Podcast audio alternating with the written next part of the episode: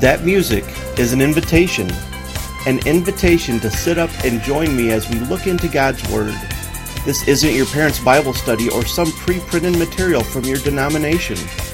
Each episode, we tear into God's letter to humanity to see what would God have us know about Himself, about the world around us, and about ourselves. I am Brother Mitchell from the Discipleship Center, and you are listening to the TDC podcast.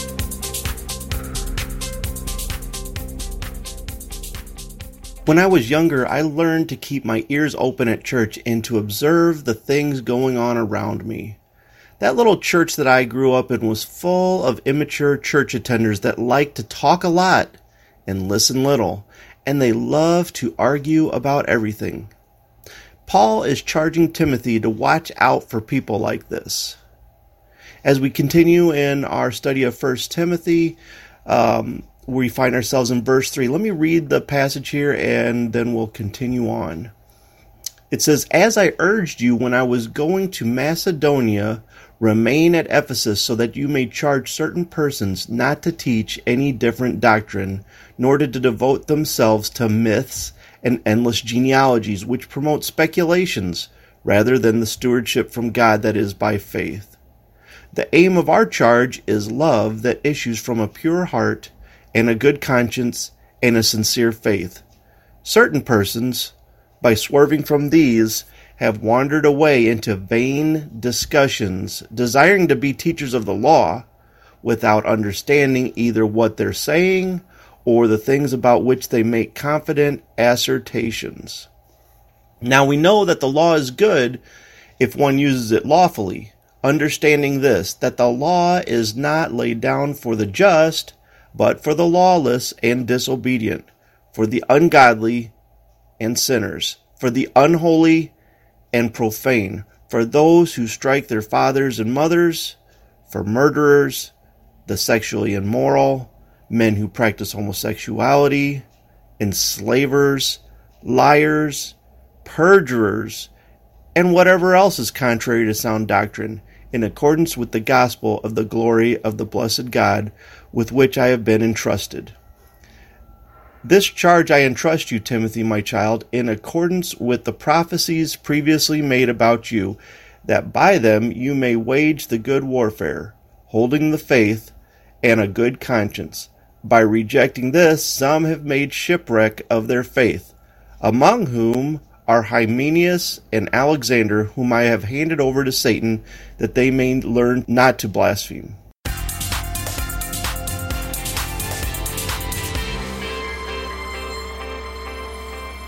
So let's break this apart a little bit here. Doctrine is the study of God and where we can know what is true about God other than His Word, the Bible. Nowhere, right? Too many times when I or someone else teaches, we go through something plain and clear in the Bible, and then you hear somebody pipe up with a, yeah, but, and it doesn't really matter what comes out of their mouth at that point because they've listened to Satan when he says, Did God really say?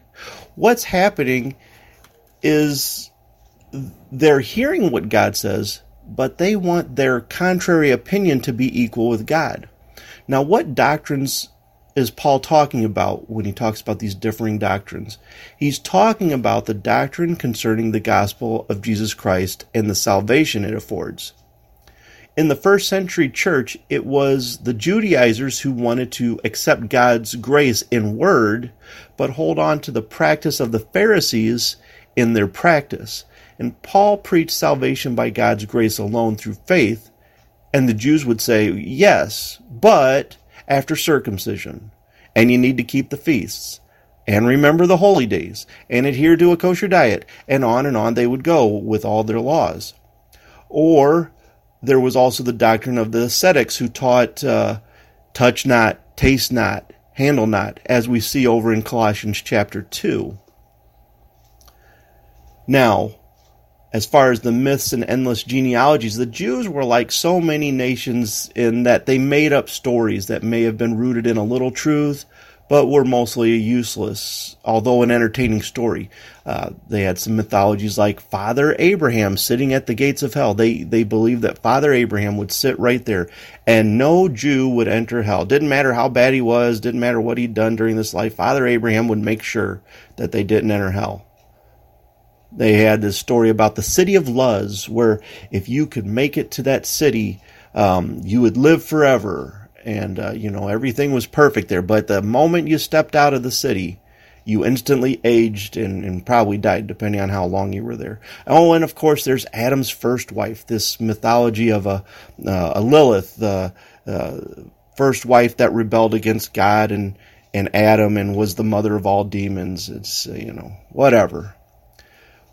We have people today who would rather talk about seeing ghosts or talking to angels, out of body experiences, visitation by aliens, Bigfoot, etc. So this is nothing new people always find the, the science fiction stuff um, more entertaining than truth. I was counseling a couple in their marriage um, a few years back, and during the session, they were pretty quiet. They never did any of the assignments I gave them, never had much input about their marriage. However, after the session, they would immediately start talking and they'd tell me all these crazy stories about ghosts haunting their family since the era of the Tudors and well let me just say, their marriage, not surprisingly at all, just like their faith, failed. Why? Because as a fallen, unregenerate humanity, we're prone to enjoy a lie more than the truth. The miraculous gift of salvation becomes blase, but the realm of fiction is forever fascinating to us.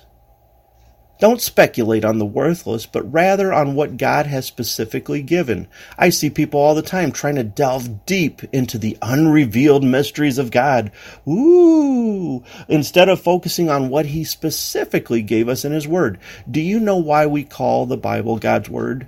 Because if God were here in our presence and were to talk to you, what He's given you in the Bible is what He would tell you because that is what He wants revealed about His plans and his nature and what he expects of us.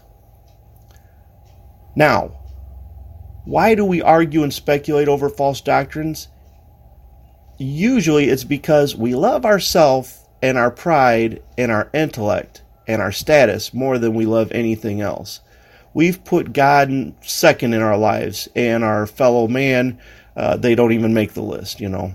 If we could take a time out and remember who we are in comparison to God, we would remember that we are only where we are at by His grace. The repentance and reliance we needed at the moment of positional salvation is the same repentance and reliance we need every day in our sanctification. Let's look at this swerving from the truth statement a little bit vain discussions, or as uh, me and my friend John like to refer to them as the tall weeds. I've been guilty of going off on a debatable tangent a time or two.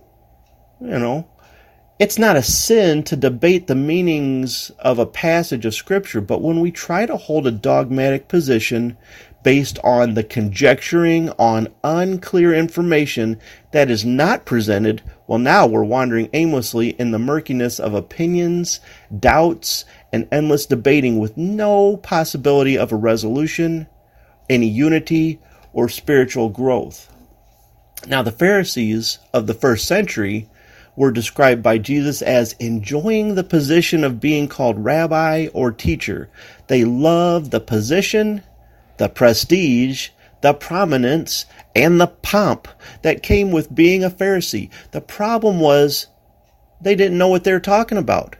Their view of the law was that it could keep good Jews good by keeping the law. But that's not what the law was for. Remember that the law was not a list of rules to keep righteous people good, but to expose evil people's hearts and their need for a Savior. We don't teach behavior modification here. What good would it do you if you stopped all your addictions, went and got a job to support yourself, became successful in this world's way of thinking about success, if at the end of it you died and went to hell? So that's what the Judaizers were all about. Keep all these rules in the law, and you can be justified before God. The problem is, they couldn't keep those laws. We can't keep the law. We inherited sin from Adam, and we continually practice sin, and we can't erase all our past sins or stop sinning in the future without a changed heart that only Jesus can make.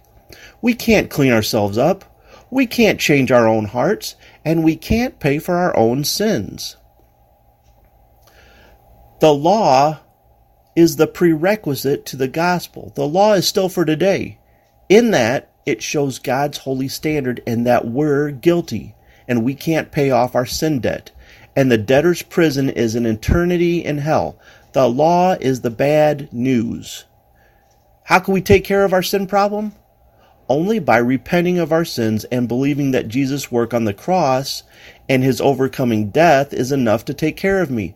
When we are sick of the sin condition that we find ourselves in and turn to Jesus for our only answer, then we can find the answer to our biggest problem of what will I do on Judgment Day? This is the good news of the gospel. Now, Let's take a look at this last bit in, in, in the section we read today the penalty for blasphemy. You know, we were all blasphemers to a certain extent before repentance, in that we did not believe, some may have doubted, and some may have even mocked the gospel. However, Hymenaeus and Alexander were in a different category of blasphemous, in that they claimed faith in Jesus, but then they threw their faith overboard and started to teach a different gospel. Did Hymenaeus and Alexander lose their salvation?